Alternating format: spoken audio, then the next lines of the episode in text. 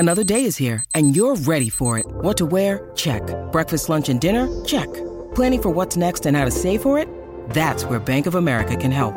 For your financial to-dos, Bank of America has experts ready to help get you closer to your goals. Get started at one of our local financial centers or 24/7 in our mobile banking app. Find a location near you at bankofamerica.com/talktous. What would you like the power to do?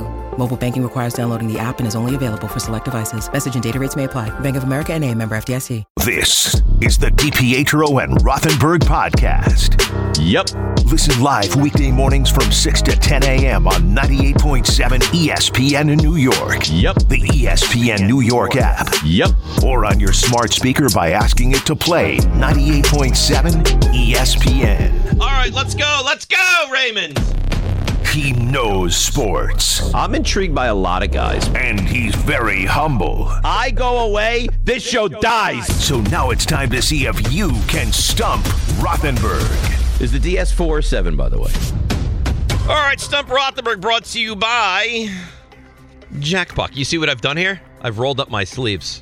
Can you stop texting for a minute? I wasn't texting anything. I'm trying to do research for my question. Your question ready to go? Yeah. All right. We'll get to yours in just a moment. We start how we always start and bring in, and I'm going to need your help on this one, Andy and Merrick, who has an NHL question. Oh, good morning, Andy. Good morning to the original NIL and Rothenberg. What's up, fat face? Oh, no. NIL stands for not in lineup, still getting paid. I mean, that was funny. That's not even right. They called him Fat Face. Well, he's not, because I knew he was coming out. Like, I knew NIL stood for something. I liked it. I thought that was clever. It was a good job by you. All right, what do you got? All right. So there are currently 12 organizations that have never hoisted Lord Stanley's Cup. Two of them have been scuffling for more than 50 years. Name them. To never win the Cup.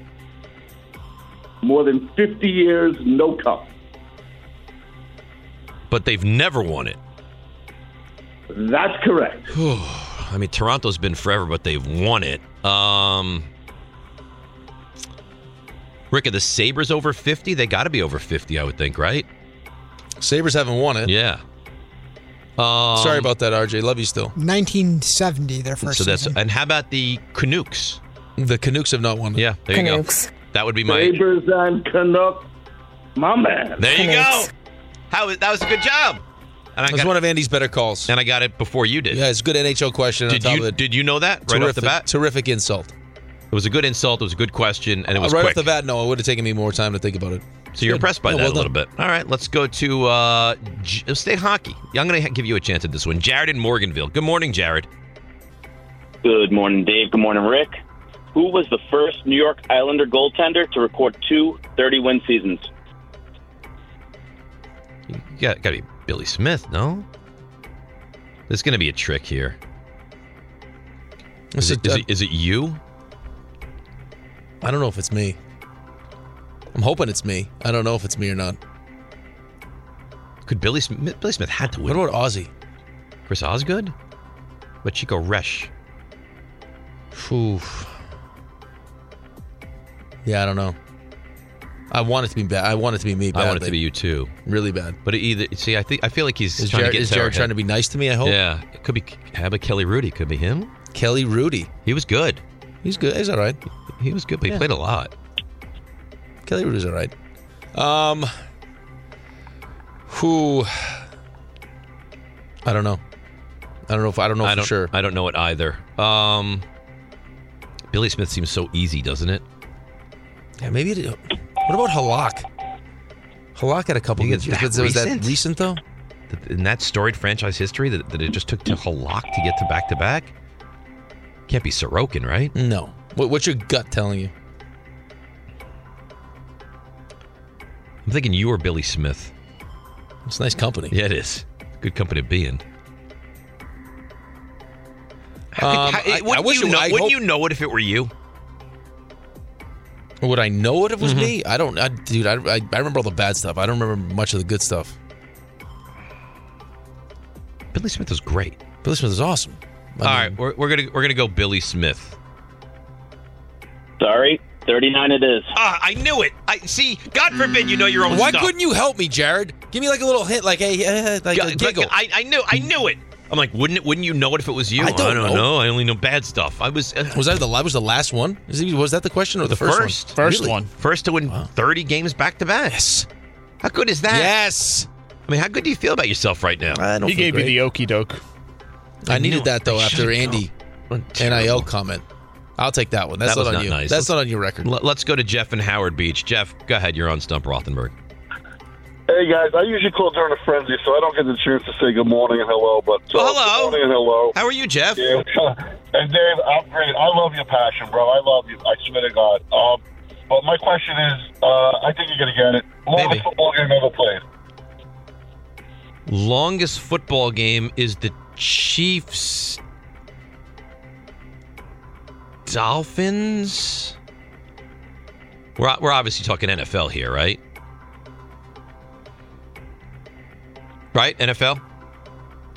Yep. Okay. I think it's Chiefs-Dolphins, and I think it's 1971. You're too good, bro. Thank you. Thank you for that. It was a good job. 2-0. You're 2-0. No, we're 2-1. No, you're 2-0. No, I screwed you up. I should have known my own stats. Let's go to Loser. Charles in the car. Good morning, Charles. Hey, Dave. Hi, Charles. I'm going to take you back to probably one of the best days of your life. All right. 1997 Giants-Vikings playoff game. No, I'm not doing this. This is nasty. You're a bad guy. The question is, who on the Giants botched the onside kick and who on the Vikings recovered it? I don't remember who recovered it. I think it was Chris Calloway botched it. That is correct. Yeah. I don't know who botched it. It's a two-part question. I don't like the two-part question. That's one of the darkest days of my life. I don't know. I don't know who recovered it because the second he botched it, I died inside. What's the answer, Charles? The answer is Chris Walsh. I mean, does anybody care about that? No. Do you want to hear a story about that? Kind of. Oh, by the way, because I am so aware of what's happening, I want to tell you that you're listening to DiPietro and Rothenberg on 98.7 ESPN, WEPN FM in New York. Well done. So I was at a wedding. I was dating a girl. We were down in Miami. You ever been to Vizcaya? Nope. It's this like unbelievable... fancy, artsy resort. Because you come from tons of money. It was her cousin's wedding. All right. All right. She said, will you please go to the... Sure. I said, here's the thing, though. We have to be there in time, and I have to be able to watch the Giants game. So watching the Giants game in the hotel room, she's like, just make sure you're ready by 7. Fine. Game's at like 1. Game ends 4:30 because it took a long time. I said, I'm not going. She's like, what do you mean you're not going? I'm not going. She goes, I swear to God, if you don't go to this wedding, we're done. You can leave right now, find yourself back to New York, and we will never speak again. I said, okay, fine. I didn't leave. I went to the wedding. Oh, you went to the wedding. Yeah, but I didn't talk to anybody the entire time. Nothing. I sat there. She's like, would you like to dance? Nope. You want to meet my cousin for the... Yeah? Nope. So I'm here. And that's it. Just an in body. That's it. And what happened after that with the relationship? It didn't make it. No. It didn't make it. No surprise. And it shouldn't have. Yeah, no surprise. I married the right girl. Let's go to Steve in Maplewood. Hi, Steve. You're on Stump Rothenberg. Good morning, guys. I was asking for the first and last name of the starting five of the only undefeated NCAA basketball team, Indiana University, 1976. Oh, all right. So Quinn Buckner was on that team. Yep. I think was Kent Benson on that team? I'm confident Kent Benson was on that team. Yes? Yes. Was Bobby Wilkerson on that team? Nice. Yep. He was the two guard. Yep. I don't remember if Abernathy... Scott May, whose kid won a title with Carolina years later. Sean May was on that team. Yes. What do I have, 4? Yeah. Now I don't remember if it was Jim Cruz or Tom Abernathy, who the 5th starter was. I'm going to say Abernathy, and I think Cruz came off the bench, but I could be wrong. You got it, my friend. You see that? That right there. That's why you listen. That's right there. You listen. And in fact, I don't know if you noticed or not, the little slug that RJ put in there said NCAA question, very tough. Very difficult. Very tough. Nailed it. Boom. What do you got? This is why you listen. So we were just talking about the Pecota ratings and everything else. Uh-huh. So Aaron Judge, fresh off his MVP season, can you tell me the last player to win back-to-back MVPs, please? In either league? Either league. Most recent. That's a good question. Back-to-back MVPs. I mean, Bonds seems like it's so easy, but he's probably not the last. Alex Rodriguez, did he win back-to-back? Bonds has to be under consideration, but maybe it's Christian Yelich. I don't think Yelich went back-to-back. I'm talking about one of the great, I mean, this is one of the great seasons we've seen. Great season. Followed up by another amazing season. Another amazing season. Miguel Cabrera won the Triple Crown. I'm not saying anything. No, I know you're just sitting here minding my business. Pool holes. I'm going to go Miguel Cabrera. Give him the ding. That's right. Yeah, buddy. Give me the ding! Give me the ding! Ding! Give me another ding! I mean, you see what's happening. This is right in front of your face. It's special. RJ, you ready? 5-pack? I don't appreciate the laughter. No, I love it. All right, here we go. College hoops. Give me one more ding, Raymond. One more ding. There you go. All right, this 5-pack is... This is going to be hard, isn't it? This is on the more challenging side. You're not messing around here, are you? But I think you'll do well. We'll see. Joe Alexander. West Virginia. Yeah. Jared Dudley. Boston College. Eric Gordon. Indiana. Yeah. Josh McRoberts. You'd think I wouldn't know Josh McRoberts. You'd be wrong. Duke. And finally. You had me fooled on that one. I thought you were going to struggle with that. Okay. This one not easy. Not easy. Rodney Stuckey. Eastern Washington. Wow. Oh, what a day. I am too smart. I think I'm done. Man just had a day. I think I'm done. Night into morning. Tuesday night into Wednesday morning has just been your time. You know what it was? You coach a team. You take them out there into the court. You lead them into battle. They come through in the clutch for you. They produce for you. They listen to the game plan for you. And what do you do? How do you respond and say thank you to those little kids? You go out there and you produce like this. Right, you show. You lead by example. You're not the kind that's just going to sit by. You're not going to give the pump-up speech and then sit on the sidelines. Absolutely not. You're going to get involved. Absolutely not. A couple things from Adam Schefter. He says, today is the first day the Jaguars wide receiver Calvin Ridley can apply for reinstatement. Can you imagine if Calvin Ridley is anything close to what he once was? Can I? I'm just saying, could you imagine how good their offense will be if he's really good? I think it was really good. It was a smart move by Jacksonville. In Carolina and Indianapolis discussed prominent offensive coaching roles with ESPN analyst Dan Orlovsky before he opted to remain at the network from Schefter as well. How about that? Is right. Well, I mean, Orlovsky's made it perfectly clear. He wants to coach. Maybe time-wise it doesn't make sense for him or just lack of... At some point, he's going to be a coach in the league. What did you say? It was Carolina and Indy? And Indy, yeah. Yeah, well, I mean, there's some... They could hire everyone at ESPN. They could have had Saturday and Orlovsky. Louis Riddick. Who's the quarterback's going to be? It's part of it. He's got young kids too. That's a humongous commitment. Of course it is. But at what point? I mean, if you're going to do it, you're going to have to do it at some point. Well, I know, but I think a lot of when I told you, I mean, when I personally said that Mike Kafka should just say no to the Arizona job, it was now your name's out there. You become the new it guy. You see people who are actually there's a reason why the report came out. It's good for Dan. Orlovsky is going to... Yeah, Adam Schefter, who I'm sure is very friendly with Orlovsky, did not leak this by accident. I'm sure Orlovsky said, go with it. And he declined and went back to ESPN. Correct. So it's cool. So you know how these leagues work? Yep. Good for him. He's going to get a big job at some point. He will. And that'll be great. Also, I forgot to do this. Stump Rothenberg brought to you by Jackpocket. Mega Millions is $84 million and Powerball is $57 million. So play official state lottery games on your phone with Jackpocket. Download the Jackpocket app and get your first ticket for free using code ESPN. Must be 18 or older to play. If you or someone you know has a gambling problem and wants help, call 877-8-HOPE-NY. Visit jackpocket.com/TOS for full terms of service. So, Evan Drellich is going to join us in a couple minutes. Say, who exactly is Evan Drellich? He writes for The Athletic. He's the guy. He has a new book out yesterday who literally uncovered the entire cheating scandal with the Houston Astros.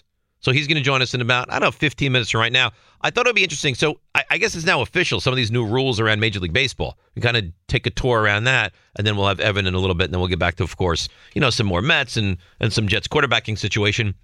So the rules that we know, right? Have you seen the new base?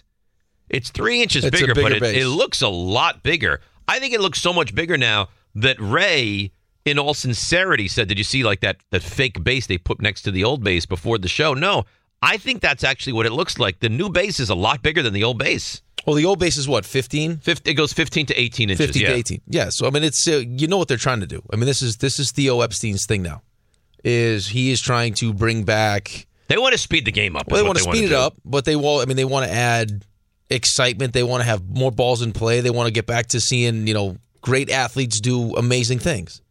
That's why the shift is gone now, which is going to help batting average. Is going to create more runners on base. They're trying to. With the pickoff rule, not even just the pickoff rule, it's just disengaging the mound.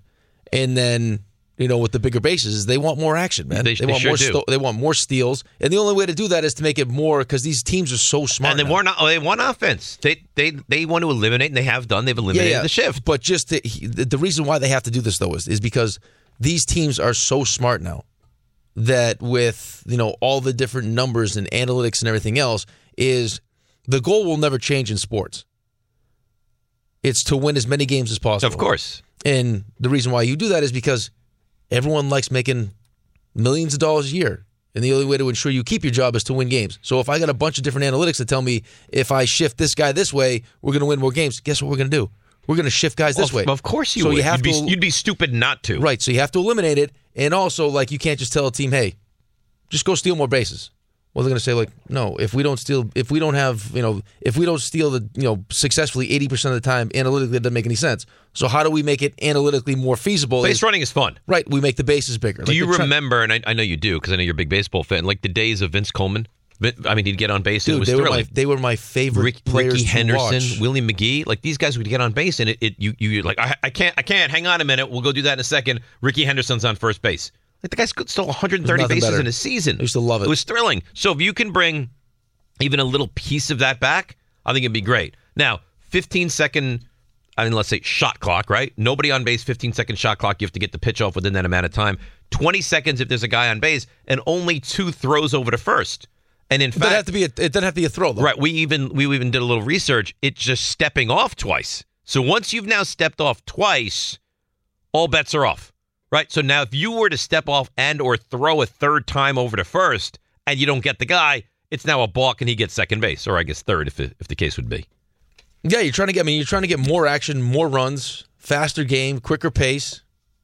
Baseball has turned itself boring. It is boring, and I love baseball. But how many times do you watch a game? You're like, it's so slow. It is so bland. Well, because it is slow. Well, and they're trying to eliminate that a little bit. Good for them. I will give them credit for this.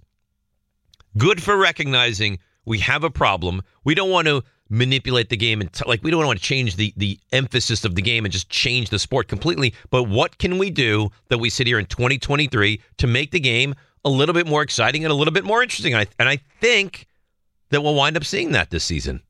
Yeah, I think you will too. And there's going to be a lot of left-handed hitters that are pumped that you're not going to have, a second baseman in short right field. It's awful. How many times? And I've seen this a ton. And try to guess what the league-wide batting average was in 2022. Hang on, RJ, did you hear that? By the way, or yeah, you doing? He steamrolled right by you. RJ, did you hear the steamroll? You can't hear it. It's deadly because it's silent. If you steamroll another human being like this on the streets, they'd be flattened. Oh, so that's the point. But how do I go on now? Now you get up. You basically reached into my pocket and stole my wallet and now want me just to continue with the segment. I said, well, how about this? And he just, RJ, it was, he just said, well, how about this? I have something better. Whatever you have, I don't even know what it is. I have something better. So here's the way I think you have to handle this. Okay, what do I do? You have to pick a spot. Not today, because it's too obvious. At some point when he asks you a question or something like that, you go in a whole different direction. See, that's not my style, though. But I think you have to point it out so that it's more noticeable. But I just pointed it out. No, but here's my thing right now. I got steamrolled for no reason. You're trying to admonish. No, need to. Here's my conundrum. He drives the show. Right. And now I know the second that something comes out of his mouth, he could steer us in a different direction. And why I'm steamrolling is to stop the vehicle and let him know that I want to stay in this direction for one more second. I was going to say about something within the conversation we were having. So you're just You're just hopping into his lap and taking the wheel. So, right. So do you think? Do you think he feels comfortable on the show? Yeah. Okay. Very. Do you think if we all of a sudden it's like, so Aaron Rodgers, that he couldn't have said, well, hang on, before we go to Aaron Rodgers, let me keep us on baseball. I have one more point. You think he could have done that? Probably. Yeah. But no, just because you have 30 wins and back-to-back seasons for the Islanders and you're first one to ever do it, now all of a sudden, if you come out with an interesting point or you have something you want to say, I will steamroll you. I'm sorry. I apologize. I'll be better. But a lovable loser. Sometimes I just can't speak sometimes. I accept your apology. All right, so question, because I like doing these games. And I got steamrolled again. Now it still doesn't work, but go ahead. The league-wide batting average last year was what? 242. Oh, 243. Lowest. I mean, do you see what I do? Lowest since 1968. That's pathetic. It's bad. 243 is awful. 243 is bad. Yeah, I mean, baseball has a problem, and this is a good first step to try to fix it. Can I say what I was going to say before? Say it now. Okay. How many times do you watch a game? You're watching on TV, and you don't know how the infielders are aligned, and the ball is crushed up the middle, hammered, and the second baseman's standing right there and makes a routine play. This is the problem with sports, though. There's so much money involved. And there's such a lack of patience that these teams, these coaches, these GMs, they have to win as many games as they can. And the best way to do it with all these, there's a reason why they spend this much money on their analytic departments is give themselves the best chance. So they don't care about your entertainment. They don't. But they should. Okay, because it's not their job to, though. They shouldn't care. But somebody needs to be the go-between that says, we need to figure out a way to make people care. Otherwise, we're going to wind up losing the game. And this is why these changes are being made. And the players will adapt to it. The players, the pitchers, as much as they want to complain about it. You know what's going to happen. It sucks. It's not what I'm used to. I can't do this. I can't get the ball and have to throw it in 15 seconds. Blah, blah, blah, blah, blah, blah, blah. And by the time you get to the All-Star break, it'll be like, oh, this is the way it's always felt like it's been, and it's better. This will be better for the game of baseball and for the fan. Okay, so how about this? So the pitch clock. So this was a stricter pitch clock when it was first implemented. Okay. And this was in the minors. It was a 14-second clock with the bases empty and an 18-second clock with runners on base. Over the first 132 minor league games with the new rules, the average game time was 2 hours and 39 minutes. 20 minutes shorter than the average time of a control set of 335 games run without the clock. How many times do you watch a baseball game? 20 minutes. And you love. I know you do. I think you love baseball more than I do. How many times do you watch a baseball game and it's interminable? Like you get to the seventh inning, you're like, it sucks. But here's the thing, though. It's like when people someone will come up to me and be like, "Oh, that was a good hockey game last night, 6-5." I was like, "Yeah, it was a good hockey game," but I'm not opposed to a 1-0 game where it's just back and forth. You know, both totally agree with you. Now, I don't want every game to be 1-0, and I don't want every game to be 6-5, but give me a little mixing and matching. Yeah, there. But I don't mind. Like, if the baseball game goes long and it's a great game and there's a ton of action, fine. But I don't want Yankees, Red Sox, every game, whether it's a great game or an awful game, takes 4 hours and 16 minutes. I don't want it. And you know what sucks is that you watch a Yankees, Red Sox game on Friday night at 7:10, and it ends at 11:31, and then it's like, all right, we'll be back on the air 12:30 tomorrow for the pregame show. It's like it's too, and I love it. It's too long, it's too much, and this will help. Yeah, at least they recognize that they had a problem. I think they always knew they had a problem, but now they're finally trying to fix it. And you have kids. I mean, they can't concentrate for more than 10 minutes on anything. No, even playing it. My kids will watch a game and watch like a TV show on their iPhones at the same time. So this is the generation we're in. Well, no, I mean, it's no different than what a lot of people do now with baseball anyway, though. I mean, you say it all the time. You come home, you turn the baseball game on, and you're still doing it. It's a feature in your home. Yeah, yes. You're doing other stuff. You're checking in. Right. And then you get to the seventh inning, 2-2 game. All right, let me settle in and really watch this. But yeah, I mean, and the thing also is there's so much baseball. It's every night. It never stops. I think that's why football is in such a sweet spot. Clearly, there's a problem in the NBA. Clearly. Yes. Hockey, I think, is still very good because the regular season has a lot of meaning and they take it very seriously.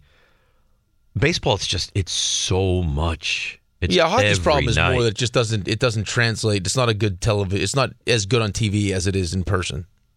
Like the NFL is better on TV for me than it is in person. That's why it doesn't matter what happens in the NFL because you can't get enough.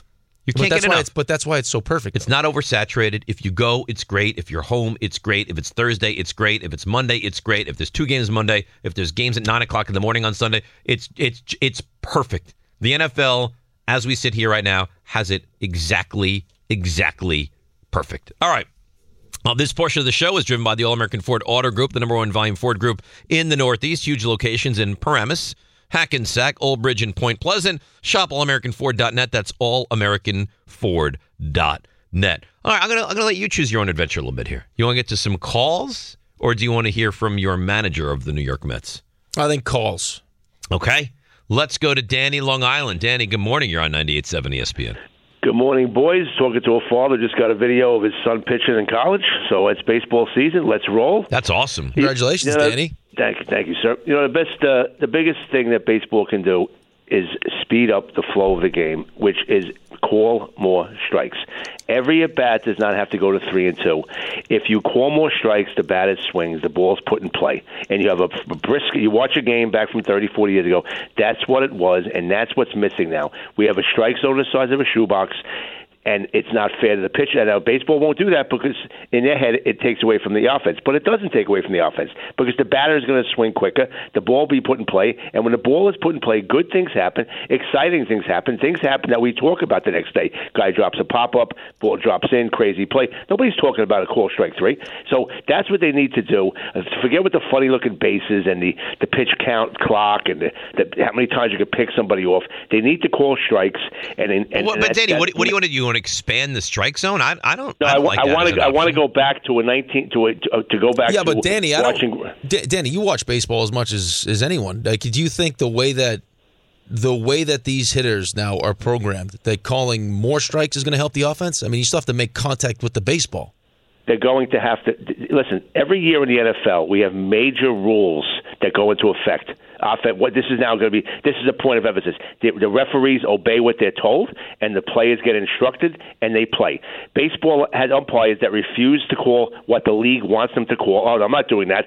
You call a strike what used to be. Go to watch a Yankee Classic, which they always win, by the way, and watch Ron Guidry or somebody from the 78 series or the 80 series, even go back to the early 90s.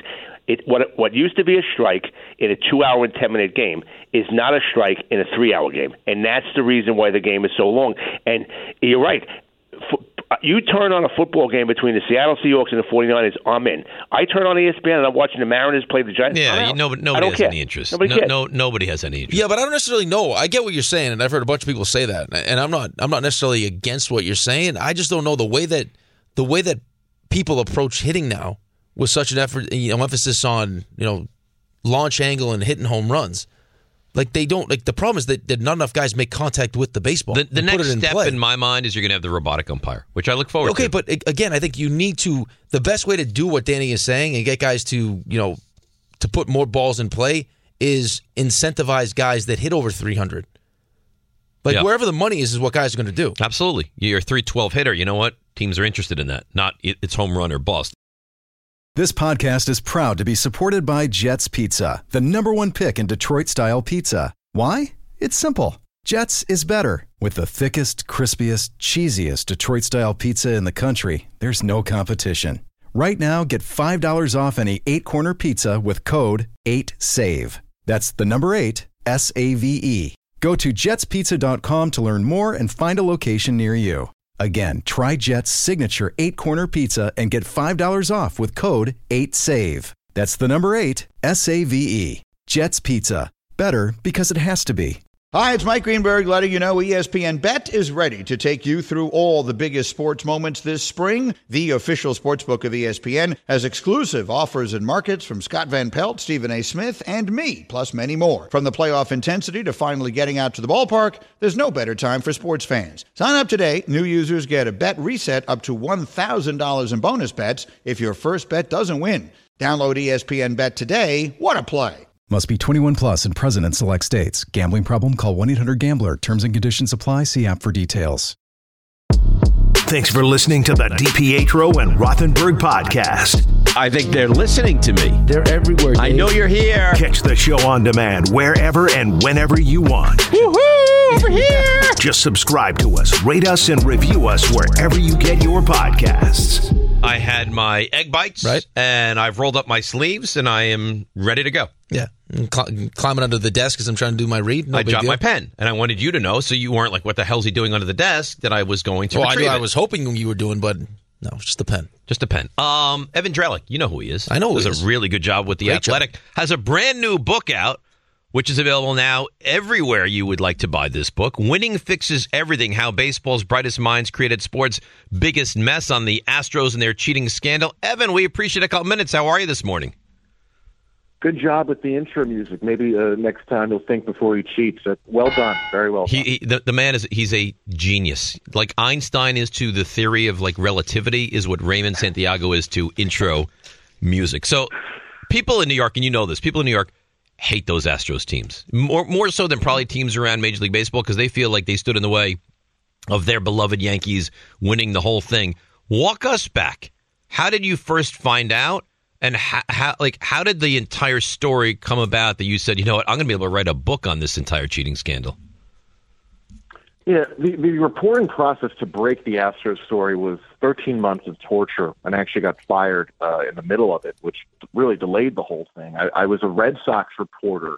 I'd been an Astros reporter, but I'd left Houston for Boston, and we're in the 2018 ALCS in Houston. And I was at a hotel not far from the Astros stadium, and I spoke with people who had lived it, like firsthand sources inside the Astros, laid the whole thing out for me. You know, and I was floored. You had a World Series team that had cheated, and people didn't know it. There had been some allegation, but nobody had anything firm about what had gone on. And I actually, when that series ended, I shot my little television shot down on the field, and then I walked across, you know, like 90 feet away, to the Astros dugout and then into the tunnel. And I took some photos. There was the garbage can right there, the way it had been described to me. And there were some wires hanging on the wall on the right side, also as it had been described to me. So it's a year after the Astros had done the garbage can scheme. You know, but I pocketed those photos. And 13 months later, after I joined The Athletic, pair up with Ken Rosenthal, you know, we got the story to a place where we were able to get it out. But it was, you know, there was a period there where I was unemployed and I had this sitting in my notebook, and it was just like, you know, did I pass on the biggest story of my life? And I'm glad in the end I got it done. Now, how hard was it to? So you have the pictures sitting in your notebook, and you're trying to figure out, you know, is this something I'm gonna try to write a book about, or just to do enough reporting to write a book about it? How hard was it to get people to come forward or to help you with the information you needed? Yeah, so once the story comes out, then it becomes apparent that there is a book here. I had, even back in like 2014, I had written about the Astros management culture. You know, it's a franchise I knew very well, and I was well sourced in. And the book is a mix of on the record, so people speaking out, and I was actually, frankly, pleasantly surprised by the number of people who were willing to talk about what was going on in Houston and in other places. And there's some anonymous stuff, right? And I think it's probably too soon to expect everybody to be willing to talk free and clear about what happened. But, you know, where I think the book really, I hope people find it succeeds, is that it takes you on the inside in a way that most of these books that are done about baseball teams don't. And this is what was really going on in Houston and in Major League Baseball in the last decade. And the book was supposed to come out sooner. It took a lot of work, a lot of time, and it's because there was, frankly, a lot to sift through. Evan Drellich, Athletic, joins us here, 98.7 ESPN. The book, which is now out and available all sorts of places, Winning Fixes Everything, How Baseball's Brightest Minds Created Sports' Biggest Mess. So we've heard about this, I mean, forever, that there was cheating in the 51 National League playoff game between the Giants and the Dodgers. But how different is it? Because you hear all the time, Evan, the teams, they cheat. And if you're not cheating, you're not trying, the whole thing. How different was it from what Houston did and were caught doing than what other teams did to, I guess, quote, cheat in baseball? Yeah, look, the Yankees were kind of ground zero for the origins of this. If you go back to when MLB put in the replay rooms, really genius move to give every single team all this access to in-game video. The Yankees started decoding signs in the video room. They get that information out to the dugout. Then if a runner got on second base, he knew the code, right? It didn't matter how many fingers the catcher put down. The guy in second stood there and knew it. The Astros took it a step further. What the Yankees were doing, what the Red Sox were doing, you still had that pretense of, well, there's a runner on second base and he's using his eyes, even though he's using his eyes with information from off the field. What the Astros were doing was entirely off the field. It was a camera in center field to a television monitor just behind the dugout in the tunnel. And, I remember right after the story comes out, John Boy put together some videos based on the story showing, like, here's exactly what the story is describing. And one of those videos, there was an 0-2 pitch to Alex Bregman. I think it was like a curveball. He hits a towering home run to left field. And I'm watching that, and you just go, holy crap, he knew it was coming. Is this real? It's pretty jarring when you think about the possibility of them kind of succeeding and winning without doing it on the field, right? Like, yeah, he still had to hit the pitch, but he knew what was coming. And so it was a direct relay. It was the fact that you didn't even need a runner on. It was totally off the field and electronic-based, and I think that's why, it floors people. It's not about what you're doing on the field at that point. It's, how smart are you off the field? And so it doesn't surprise me the way people look at the Astros compared to other teams. Yeah, but isn't that kind of the climate in baseball now? With all these, MIT kids and Harvard kids, like all these teams try. Analytic departments. It feels like to me Houston looked at, because it sounded like, reading some of the stuff was that, what Boston was doing, what the Yankees were doing was what Houston was doing on the road, because they didn't have the luxury of having their same stuff at home. It almost feels like, Houston looked at it as, we're just smarter than you. Like, why wait for someone to be on second base? We can streamline this thing, and we just can send it right to the hitters rather than worry about, someone getting on second base. No, I think that's right. Like, the Astros were these darlings of analytics, and it was this really bottom-line driven culture, and the book really spends more time on the management culture of the Astros than anything, answering the question, how did we get here? How did we get to a point where a team was like, yeah, I'm just going to brazenly cheat? They did always want an edge on another team, and that mindset did come from the owner. It did come from the general manager. So, yeah, some of this behavior existed, and the Astros just decided we're going to elevate it. When Carlos Beltran got hired by Yes, he finally speaks publicly. He does it to Yes, to Michael Kay. And, he says, we thought we were being more efficient and smarter than anyone else. Yeah, that might be the case, but you were also breaking the rules in a way that was more egregious than anybody else. So who are the guys? Obviously, Beltran, we know that. Who are the guys that were most culpable here, that were kind of caught red-handed with their hand in the cookie jar? And was this the entire organization, or were there some guys that weren't participating in this, for lack of a better term, cheating scandal with Houston? Yeah, so let's say MLB had decided to try to punish players. How do you break that down? Who is actually responsible in this situation? Jose Altuve, the book confirms, everybody around him on the team, Carlos Correa said it publicly, not a guy who used the system a lot, but he also stood by. There's an anecdote in the book where the Astros, toward the end of the regular season, the 17th, they're going back home. And Altuve, says to somebody else, I'm excited to get back to the boom, boom, boom. Like, he makes the garbage can noises. Because, he knows that it'll help the team, or believes it will help the team. Cora and Beltran, Alex Cora, the bench coach, current manager of the Red Sox, they were kind of the masterminds. They were driving the whole thing. But you had plenty of players who used it. Carlos Correa used it. George Springer used it. Marwin Gonzalez used it. And then you had guys, you know, Tony Kemp was kind of a lesser player.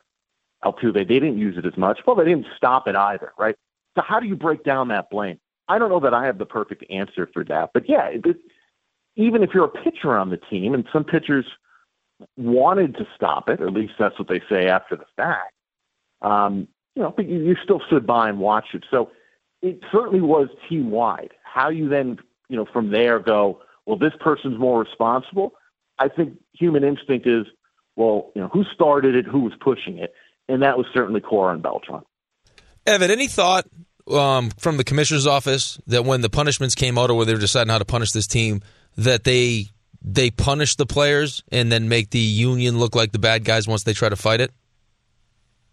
Yeah, look, they considered it, and the reason MLB, or at least one of the reasons MLB decides not to punish the players is because the union very likely could have won a grievance, and then you'd have the punishments vacated or reduced, and then, you know, Manfred's standing there looking totally ineffective in a different way. And the fault here still lies with the commissioner's office, because if you remember, in 2017 you have the Red Sox Apple Watch scandal, and the Yankees also got fined in that too. And Manfred was too soft, and he also from there set out that, okay, if this happens again, I'm going to punish the manager and the GM.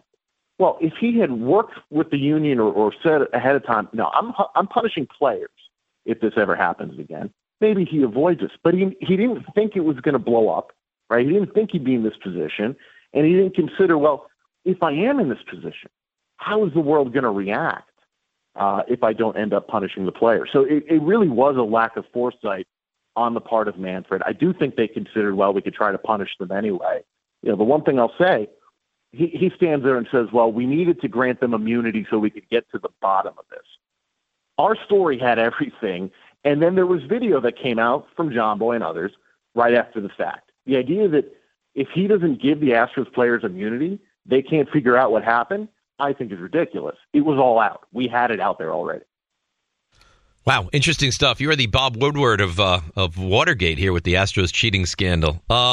Great stuff. Good luck with the book. Evan Drellich is joining us here, 98.7 ESPN. Winning Fixes Everything, How Baseball's Brightest Minds Created Sports' Biggest Mess. We look forward to chatting with you down the road. Good stuff. We appreciate a couple minutes this morning. Thanks, boys. All right. That was good. It's interesting stuff. It makes me excited to read the book. 13 months. Yeah. The whole thing, though, I have my biggest problem with the entire thing is just who is, and I know, you know, they were warned and they continue to do it, but still, I mean, it's something that's gone on in baseball forever. I just don't. It's like, I guess the thought is, and I don't know that it's right. Like, where is the line? That's what I mean. Like, right. Who's the arbiter of what's right. Gamesmanship? If any cheating is forbidden, then you've cheated, and now you're in an area which is not okay. But if up to now, like, it's not black and white. Who are you to say? Well, now I've gone over done it better. To here, right? But that was my point when I asked the question. It's like, okay, so if the Red Sox are doing it, the Yankees are doing it, and now we're doing the same thing. And the entire time, whenever you're doing something like that, you're always looking for ways to make it better. I don't care what it is. Anything you do, you're looking for ways to make it better. Right. Work smarter, not harder. And it's like, whoa. They've streamlined it. Yeah, well, if this is working so well with the guy on second base, why even wait for the guy to get on second base? We'll start it beforehand. But the thing is that I think kind of detracts from all the detractors is that they keep winning. Like, now that it's out of it, they just dominated their way to another World Series title. Right. I think that's part of it. It's like, just reasserting themselves as far as, you know, we're just, you know, the way we draft, the way we develop, we're just better than you guys. They are a great organization. You might hate them. You might hate Altuve, whatever. It's fine. They lost Garrett Cole and won. Now they've lost Justin Verlander, and we went through these Dakota numbers earlier. They lost Correa. And Correa. Yep. And they're still projected to win 95 games. And you tell me right now, who would you take in the American League in the whole thing? But they lost Correa before they won the World Series. Yeah. Jeremy Peña steps right in. Right in. Yep. Not an issue in the world. They are the elite franchise in baseball right now. Yeah, but I think baseball's put themselves in this position, though, where there's such an emphasis on analytics and numbers and everything else, and every team is trying to outsmart the other team. It's like you have something that, like, everyone's looking for the edge. It was just, I mean, I have a problem with who's to tell me where the line is at. Well, I guess Major League Baseball had an issue with this. Thanks for listening to the DiPietro and Rothenberg podcast. Looking for more access to the show? Why? Because you know why. Follow us on Twitter, Instagram, and Facebook at DR on ESPN. How about Raymond? He won. I mean, when the guest says, boy, that intro music really kind of sets the stage and the tone here. I mean, Santiago, you really are on point today, aren't you? See, that's what I strive for. Somebody comes on and says, hey, whoever's playing that music, great job. That's all I need. You know what happened yesterday? He tells a story with his music. Yeah, no Knicks, no Rangers yesterday. So, yeah. So he probably got, what do you think, 7 hours last night? But this is why I'm saying, I'm pleading to management. Pay this his money. You know what? Valentine's night. Oh. He probably has. Sorry, I made a mistake there. I thought that's what you were getting at. No, he has a specialty lady. You got out the poison, right? Now you can think clearly. What? You know what I'm saying. What is happening? I'm sure you can say that. How about this? Can't you say that? How about this, by the way? How about this? So I'm at the game last night. We win. Victoria is so excited. Dad walks up to me. He goes, you know, I didn't think when I was listening to the show earlier today that you were going to refer to Peter North during the show. I said, well, that's the beauty of the show. You never know where we're going to go. You never know. That's so right. Raymond, am I right? I plead the fifth. Sleep and release? Is that what happened? I plead the fifth. I don't understand. You don't want to get to the bottom of this? You can get to the bottom of it without... How do you know? Evan just said that we need to ask the hard-hitting questions to get to the bottom of the story. I don't know if that's hard-hitting. Yeah, you're crossing a line. I can't go to a line. You're like the Astros. You wait for the runner to be on second. You can't go right there. I can't walk into his apartment and start taking pictures like Evan did in the dugout. You're stealing signs right now. Can't do that. I can't get to the bottom. Take off your shirt. You have a buzzer right on your chest, don't you? Somebody is giving you Morse code of what to ask this guy. Stop it. It's a very uncomfortable territory that we have now branched into right now. Raymond, I apologize for that. What can you do? There's too much gray area. I don't know what the line is. Buck Showalter, he spoke yesterday. Want to hear from him? Yeah, let's hear from Buck. Here we go. This season is about the end game. I think we'll seek our level. I just want to feel confident we'll seek our level, whatever it may be, whatever the game and health. There's a lot of things that go into it, but I just want to feel confident we're going to be as good as we're capable of being. That's what we're trying to set here. What it is, I'm as curious as you are to find out what it is. 100 games hard. Is our season a failure if we win 90? Whatever number you want to come up with, it's about the end game, and initially it's about trying to figure out a way to be better in four teams. See, that's the thing. 90, 95, 103, 107, 84. I don't care. Win the division. Win the division and go on a real run in the postseason. A failure. Listen, I don't know what's a failure and what's not a failure, right? Everyone has their own determination. But losing to the Padres in the first round last year, that was a bitter pill to swallow. You have to do better this year. Yeah, but I wasn't just that. My bigger problem was not just that, though. It was... it was setting yourself up exactly how you wanted to be set up for that Atlanta series. So it was the two biggest series. It was the two biggest series of your season set up exactly how you were hoping to set them up. And I don't know if you felt like this. I clearly felt like the steam was leaving the engine of the Mets at the end of the year, right? It felt like they were on fume. I think the Marte injury crushed them. They brought all the young guys up. They brought up Alvarez. They put him in a really awful spot. Difficult situation. Vientos, they tried to play him. Beatty, they tried to play him before he got hurt. It felt like they were kind of panicking. And, it was tough because that Atlanta series when DeGrom... And I remember you texting me. DeGrom allowed 2 home runs in, the first couple innings. And you said, what is happening here? And when they got swept in that series, I remember saying it, and you kind of argued with me, but I stood by it, and I think I was right. The season ended that weekend against Atlanta. It completely fell apart that weekend. Yeah, but I didn't expect it to end the way it ended, in that fashion. What, with the Padres? Yeah, it was, I don't know, we spent that entire season just with, this thought that this was going to be the year. And then you get to the very end of it, and then you have the Braves series, and then to go out the way just against a San Diego Meekly. Team. It's a good team. Don't get me wrong, San Diego's a good team, but it was like, all right, here it is, let's go. And it just was, it wasn't the fight that you expected. Yeah, they went out meekly. They lost the first game. DeGrom pitched well enough to win game 2. Remember, they brought in Diaz for a 7-out save. It was a lot.